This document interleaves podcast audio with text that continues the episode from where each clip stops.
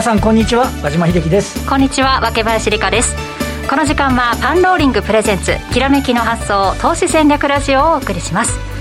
この番組はパンローリングチャンネル YouTube ライブでもお楽しみいただけます。ぜひ YouTube の方は番組ホームページからご覧いただけますので、え資料も一緒に合わせてご覧になってください。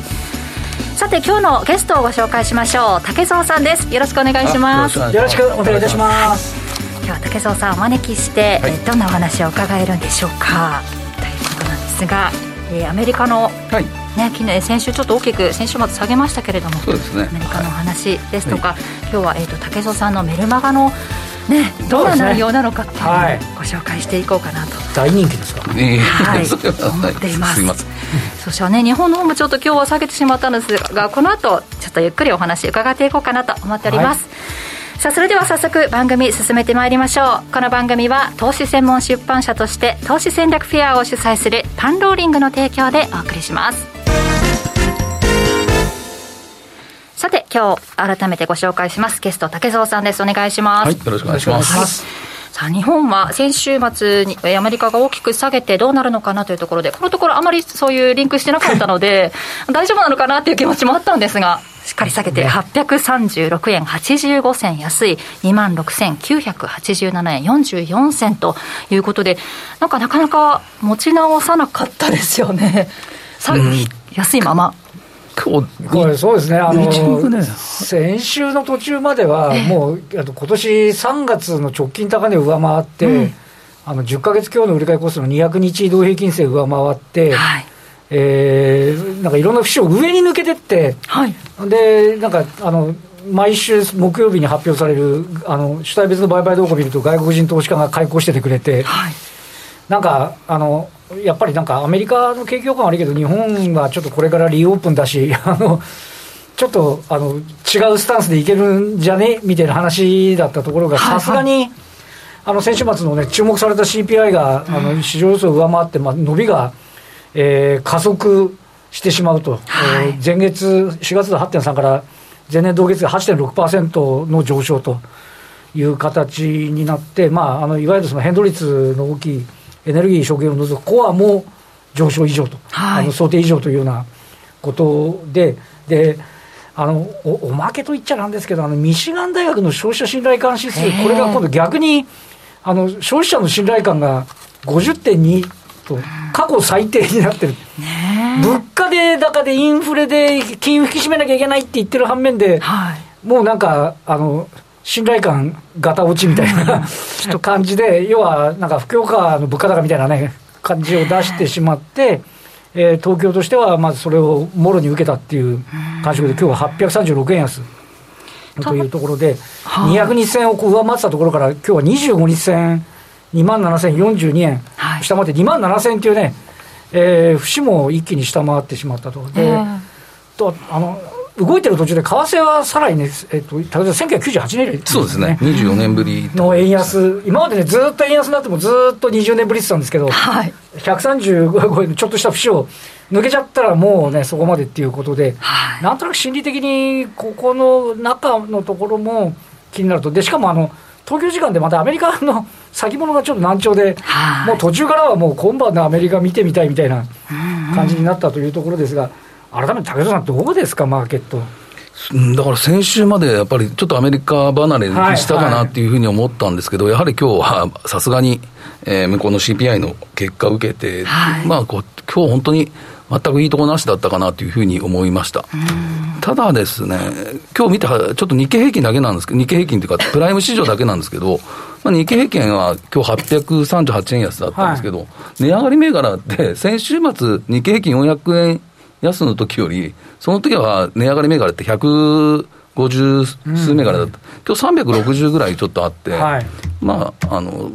これちょっと NT 倍率ってあって、先週までちょっと日経平均、ちょっとそちらの方だけがちょっと先行するような形になっててたので、まあ、そこのちょっと巻き戻しみたいなところ、少し若干あったのかなと思ったりしましたこれ、確かに、ね、あれですよ、日経平均は、あの今年3月の高値が2万8338円で、これ、あの先週クリアしてるんですけど、それに相当するトピックスっていうのは、取引時間中比較でいうと、これ、1994ポイント。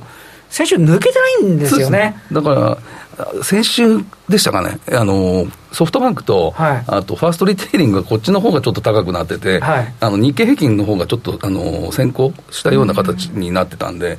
でそれがちょっと今日日経平均のこの下落はちょっと大きくなって、だから今日はちょっと NT 倍率がちょっと低下してたんで、はい、ちょっと今日は日経平均の方があの下が下げ率が大きかったように思います、ちょっと思い起こせばというか、少しあのマーケット、日本のマーケットが想定より強いんで、S q、先週、先物オプションの特別生産指数、生産指の S q だったんですけど、それに向けて、なんかソフトバンクと、ソフトバンクグループとファーストリテイリングがやたらに踏ん張った感は確かにありますよね。そうそういうところはやっぱオプションとかね、はい、そういうところにやっぱりあの絡んだ動きも多少あったのかなというふうに思いますけどね。はい、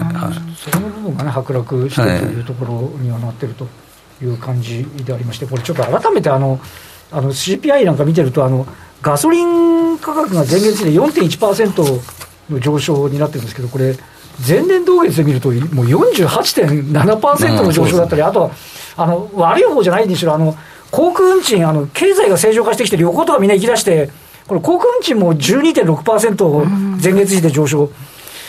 どどこですか、CPI 自身のその中身、ね、武藤さん、どうご覧になりますか？ね、あちょっと後ほど、はい、違う、私もこのだから CPI 見てて、結局、原油価格っていうのがこれ、下がってこないと、はい、なかなか、はい、向こうのこの、この CPI の数字、なかなか低下してこないということになれば、今日はバイデンさんじゃないですけど、このイン,、ね、インフレっていうのはちょっと長期化するっていうのなんか言われてたみたいなんですけど、うん、そう長長引く可能性が出てきたのかなとは思いますけどね、この、まあ、原油価格とか、そういうところちょっと見ていかないとしょうがないかなと、ね、そうですよね、今日資料でも、はい、早速ごあのご用意していただいているので、紹介したいんですが、はい、そのアメリカの CPI、はい、先週、えー、予想より高かったということで、まあ、なんか先週はちょっともうピーク打ったんじゃないかみたいな雰囲気もあったんですけど、ね、まあ、その先月ですかね、いやただでもずっと見てたら、やっぱりこの原油価格とかも見てても、そこまで落ちてこないだろうっていう話、はい、であの金曜日、木曜日ですかね、ニューヨークの市場の方ひょっとしたら CPI が10%超えるんじゃないかそうですね、そういうなんか話もなんか出てきてたみたいなんですけど、まあ、ただやっぱりこの8.6になって、利上げ、まあ、9月には0.75とか、まあ、そういう思惑的なやっぱり動きっていうのが、今こう、アメリカの方であるのかなというふうに思いますね。うん、やっぱりこの伸び率が40年ぶりとかね、やっぱりちょっとね、ちょっとさすがにっていうことですよね。だから、あのえっと、これ、あの要は FOMC、今週、ね、あの日本時間でいうと、えっと、水曜の木曜の明け方ぐらいな感じだと思いますけど、あの一般的に考えたら、もうちゃんと、あのー0.5で事前に予想があるんですけど、それが0.75になるとか、なんかいろんなことが、なんかこれ、また今度、FMC 通過するまでまたこれかよみたいな、そうですよ。ね、今週のってことですよね、そうそうですね、今週に0.75もあり得るかっていう話なんですよね、ねでも常識的に言ったらね、あのパウエルさんが0.5だって言ってんだから、今までずっとその通りで来てるんだからっていうね。だから今、アメリカの債券市場の方が敏感に反応してて、だから昨日あ金曜日の夜ですかね、はい、結局、5年債が今、一番高くなってる状況なので、えー、2年債もね、3%乗せてきてるっていうところで、でやっぱりあんあんで、ね、ちょっとこのあたりの利回りの上昇、まあ、いろんなところで、やっぱりね、ちょっと短めの方が上がってくると、やっぱりそれ、景気の腰折れしさですかみたいなね。で長期債の方は全くね、あの、はい、もう本当だから、フラットな2年債から30年債までのが、うん、みんなこの3%前半ぐらいに落ち着いてるっていうのは、はい、本来多分ありえないような状況に、ね、資料5ページでもちょっとご確認いただけると思うんですけれども。2, 2年以上がもう全部3%載せてるんですよね。載せてるんですけど、でまあ、2年債からが3.06、はい、で結局30年債にしても3.203ということになると、もうほぼほぼこの3.2%ぐらいのところで落ち着いてるような感じになるんで。全然話違いますけど、日本もあの差し値オペしたら0.25、今日一時上回る場面があ今日出てましたね。ねあって、あの今0.25でいくらでも買いますって言ったところのレベルを上回ってきたっていう、ちょっとあの日本としてもね、ちょっとこの金利の上昇っていうのがだんだんあの緩和的でなくなってくるみたいなね、感触っていうのもちょっと、あのどうかっていうただ、日本はね、できる状況にっていうか、いやおっしゃる通りだと思いますね。ねで今やっぱり日本の物価の物価指数なんかまだ2%で、やっと超え、ね、やっと超えたところなんで、はい、やっぱりまあ、ヨーロッパの方も結構来てますよね。来てますよね。だからまあ、ユーロの方も多分これ、ユーロ安にもなっていますし、えー、でドル安。はい。そういうことになれば、ちょっとね、日本のこの円安がどこまで進むかっていうところがね、一つの焦点、ね、今、高田おっしゃったように、あのね、消費者物価プラス2.1で、しかもあの前の年には、えっと、携帯電話の値上げがあったんで、実際もっとマイルド、あの今ね、あの報道なんかではあの食品の値段が上がってることばっかりが懸念されますけど、ベースはね、まだデフレも脱却してないんで、ここで金利は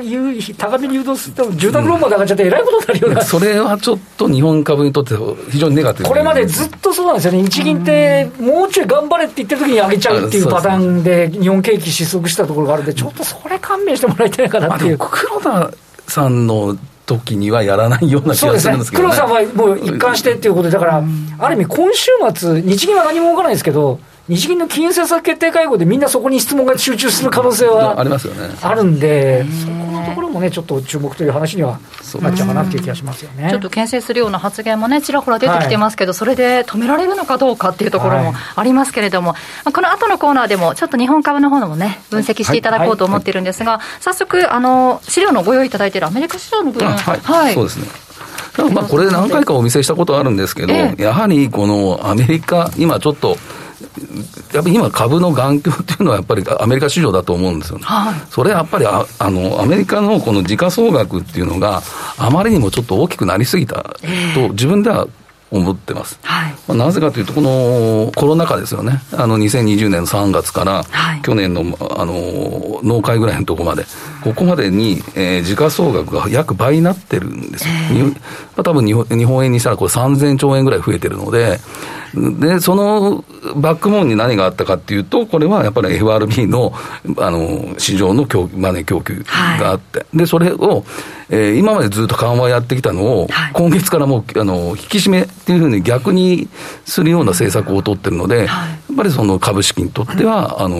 ネガティブに今働いてるのは、うん当たり前というか、うん、一番なんかこう、図にしたら分かりやすいなと思いますね、まあ、特にね、牽引してきたいわゆるガーファムのところがね、さすがに調整、これ、なかなか難しいな。あの日本の個人投資家の方も大量に投資してる、そうですよね。日本からみんな、ね、あの去年あたりはもう外国株みたいな感じでやってたところに、こう痛手になっちゃってる部分ありますよね。だからここまで、まあ、私も株式市場三十数年見てますけど、うん、ここまで外国株、アメリカ株だっていうふうな流れが急激に来たっていうのをちょっと見見たことなかったので、ね、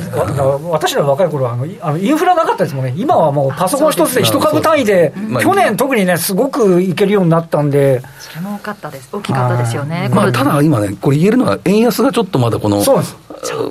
円安バッファーがね、若干効いてる、円換算での評価額で見るとね。はまだね、そこがちょっと救いな部分は、日本の投資家から見ればあると思いますけど、ね、実際問題はやっぱり、普通の見れば、やはりこの FRB の,、あの量的緩和から引き締めっていう、こういう政策っていうの、あと利上げプラス、はい、やっぱこれはやっぱりね、あの株式市場にとってはネガティブに働いてるだろうと、うん、ただ、それこに日本市場はって言ったら、緩和続けられないと思ってるので、ね、ちょっとスタンスが違うっていうところはありますよね。まあ、あとはヨーロッパの方も結局今、利上げとかに、はい、あと量的、えー、そうですね、引き締めもする、ね、多分どっぽ、えー、円がどっぽ安になる可能性は十分あるんだろうなというふうに思ってます。はい。インバウンドの方にみんな来てもらって、お金使ってもらいましょうって話ですよね。はい、そのあたり、ちょっとじゃあ、次の放送でも大丈夫ですかね、はい、で伺っていこうと思います。えこの後も引き続き、竹蔵さんにお話を伺います。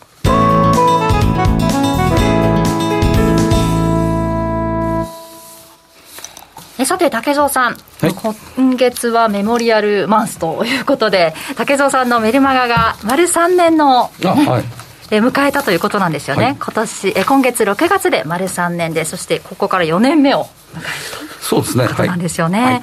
えこれを記念して、新規購読キャンペーンとして、え今入会すると、初月1000円で購読可能というお知らせでございます。えー、そんな竹蔵さんのこのメルマガなんですが、もう購読いただいているという方もいらっしゃる、たくさんいらっしゃると思うんですが、今日はその中身をですね、ちょっとどんなものなのか、見てみたいということで、えー、本日6月13日の竹蔵さんのメルマガの中から、紹介していこうと、その魅力を語っていただこうということなんですが、はい、毎日、毎日。そうですね、ね。今日はあの新聞のそうですね、今日新聞休日そうなんですよ、ね、今日ご当地データ月曜日なんで、ニューヨークも昨日はないっていうことですよね、本来だからその、通常ペースだったらどうなのかっていうところをまあ新聞があるときは、そのいろんな5、6紙からの、はい、まあ、その自分がこう、えー、注目する、はい、えー、なんていうんでしょうトップ記事を、ちょっとそれ、うん、それからまあ関連銘柄があれば、えー、自分でこう出してあげたりとか、はい、まあ、あとニューヨーク市場がある場合は、そのニューヨークの、えー、今日どんな、えー、業種が買われたりとか、うん、あの今日こう、えー、銘柄が買われてるっていうのを、まあ、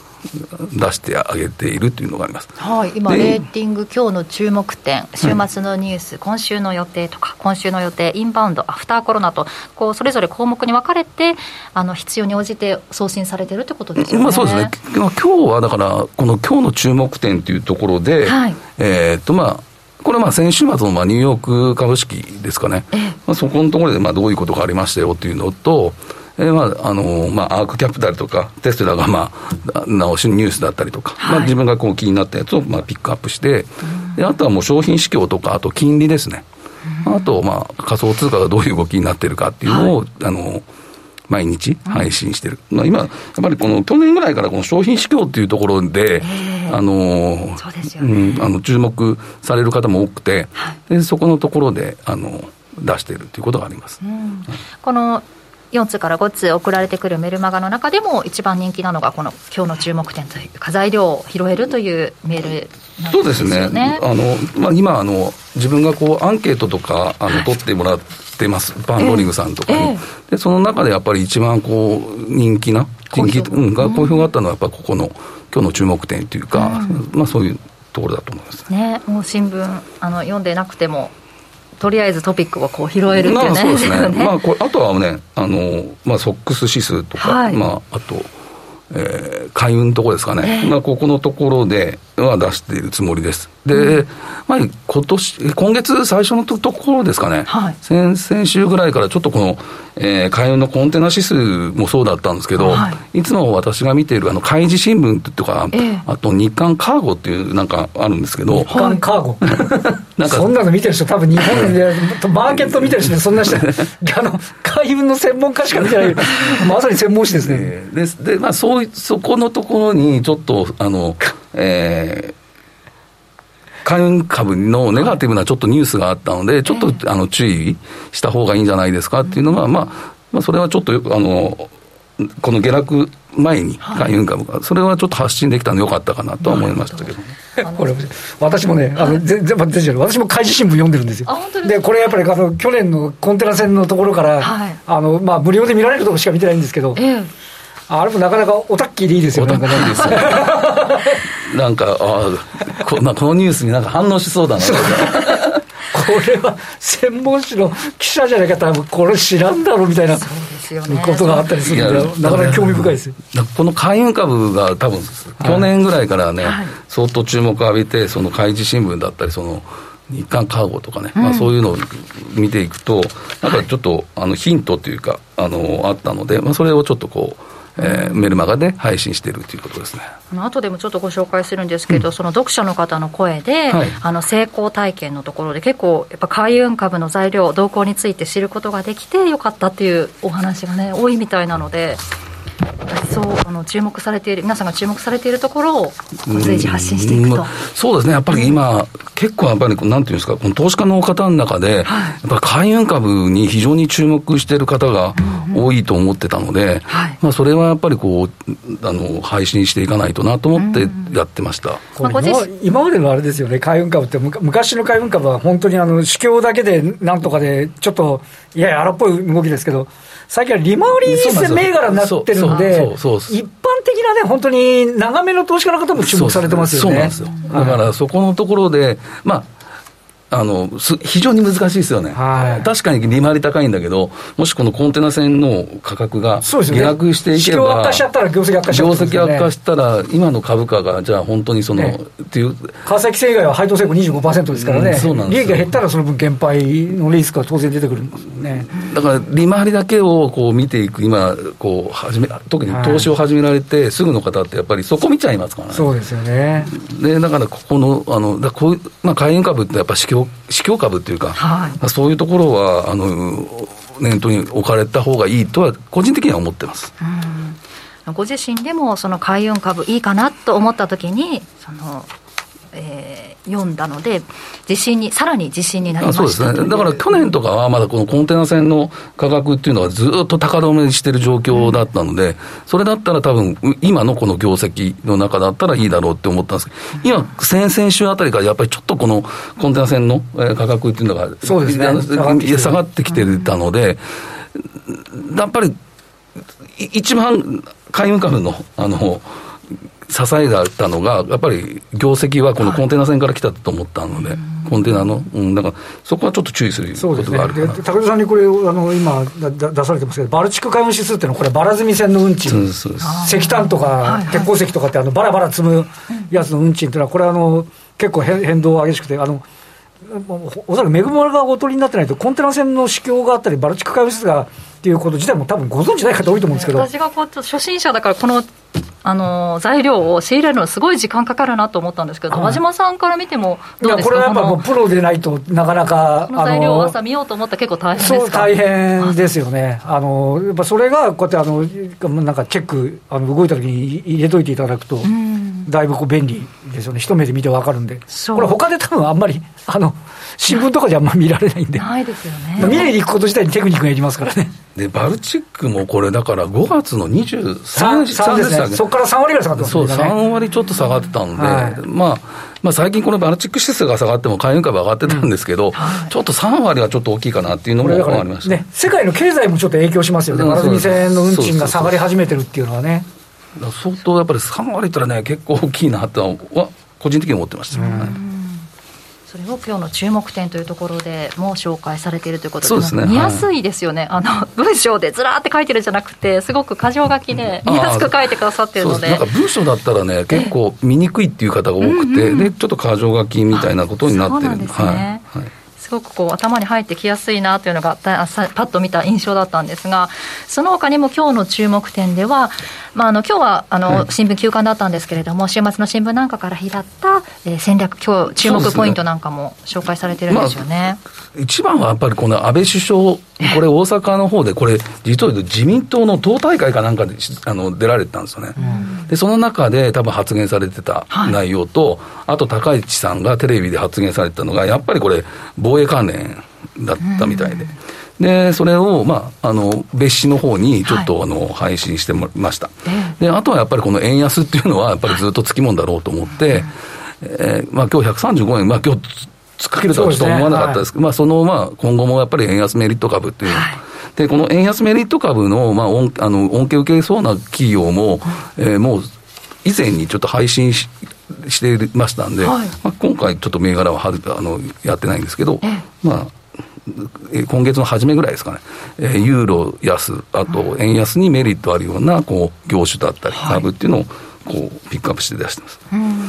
で、まあ今日ね、やっぱりグロース株はネガティブだろうというところをちょっと書かせていただいたということがありました。はい、今、画面にも出ているんですが、ね、アンワインドということで、えー、ちょっと気になったよっていうことなんかも書き添えてそうですね、これちょっとアンワインドっていうところは、ちょっと私、昔、まあ、証券会社にいて、はい、で先週の水曜日、木曜日、あのマザーズって相当良かったじゃないですか。よかったですね。ようやく来たかみたいなね。これで、ちょっと私も変わったかなと思ったんですけど、え、これちょっとでも違うんじゃないのってちょっと言われたことがあって、その時って海運価がボロ、すごい安かったじゃないですか。あはい、そうでしたね。今まで、あの海運株を買ってる、なんかヘッジファンドかどうか、そうまあ、ちょっとわからないですけど、それが、えー、売って、で、今までから売ってるグロース株を多分、その2日間で買い戻してるのが、あの、真相じゃないのという話を聞いて、ただ金曜日とかやっぱり海運株がちょっと上がった時って、やっぱりグロース株、全然なぎだったんですね。はい、あ で、今日もやっぱりマザーズとか見たら、全然もう、あの、来てなかったんで、うん、あ、ひょっとしたらそういうことだったのかなと思い、まあ思ったりはしましたね。なるほど。はい、そのあたり気になったところも書き添えていただいていると。だから今後もしあの海運株が海運株とかなんかそういう業種がいいやつがすごい下がった時にいきなりなんかグロースの株が買われたりするっていうのはこういうなんか、動きが、はい、あるのかなっていうふうに、ちょっと個人的に思いました。はいそういうところからも、あのメルマガからもそういうところが勉強できるということですよね。でさっきその防衛関連のお話は別紙で配信しますということで、また別でその記事の内容などを送ってくださるってことですよね。まあ、そうですね。えー、まあこれはまああのまあ、あの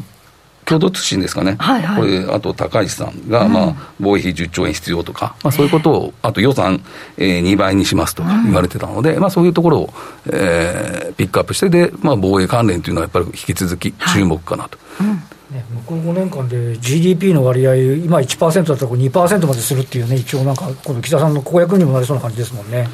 そうですね、これ、バイデンさんにも約束してますからね。そうですよね、バイデンさんとね、日米首脳会談で約束してるっていう話ですから、ちょっとやっぱり国策ですよね、もうね。まあ、もう今年に入ってもずっとなんですけどね。もう三菱重工なんて前初から倍ぐらい倍ぐらいやってますよね。最初、最初単にバリュー株で借りてたのが、なんかいつの間にか、ね、軍事関連の,、ね、あの主力株みたいな形になってますけどね。まあ、でもバイデンさんとのあの会談から結構ね、加速してかれましたもんね。そういうことで防衛関連の注目すべき個別銘柄などを取り上げてくれたり。そうですね。これは今週だけじゃなくその前の週も、あの、もう出してますったんで、はい。まあ、結構タイミングよく出してると思いました。こういう銘柄はどうですかということで、個別銘柄を挙げてくださっていると。そしてその他の、えー、注目ということで、えー、インバウンド、アフターコロナと。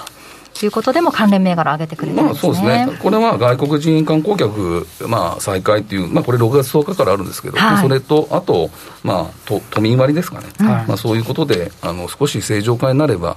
まあ、インバウンドだったりっていう、まあ、銘柄ちょっと多いんですけど、はい、まあ、こういうのありますよっていうのをちょっと日本株が本来、ちょっと他の国より強いのは、周回遅れでようやく経済再開ですからね。そうなんですよね。ねもうアメリカなんかも去年の春からずっとあれで、ね、GDP の成長率もそれなりに伸びたけど、日本全然だめでしたから。日本独自に伸びられるのはこうしたところっていうところもありますよね。一つ今、これ、あとまたあのお話しすると思うんですけど、はい、やっぱりこれ、円安っていうのが、はい、あのちょうどいい、ね、ちょうどいいですよね、どんどんいらしてくださいですよね、もう、そうなんですよね、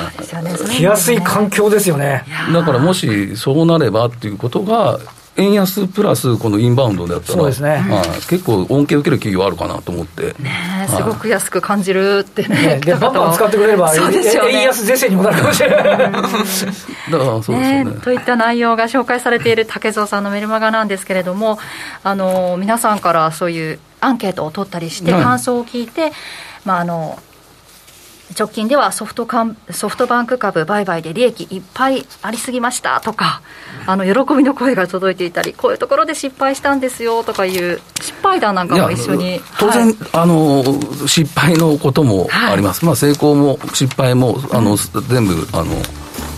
紹介されて紹介してると思うので、はい、はい、そのあたりもぜひホームページの方であのチェックトトレーダーズショップのところで確認できますので読んでみてください。そしてフォローアップセミナーも毎月2回開催していて今月はあさって6月15日と6月28日火曜日に予定しているということですのでぜひあの購読スタートして今は1000円でスタートできるということですので3周年記念として今月はわずか1000円でスタートできるということです。ぜひお申し込み番組ホームページ YouTube 概要欄からお申し込みくださいということであっという間にお別れの時間がやってきてしまいましたのでこの後延長戦でね、はい、えー、また詳しく日本株についても伺っていこうと思います。ぜひ YouTube の方でお楽しみください。ラジオの前の皆さんとはここでお別れです。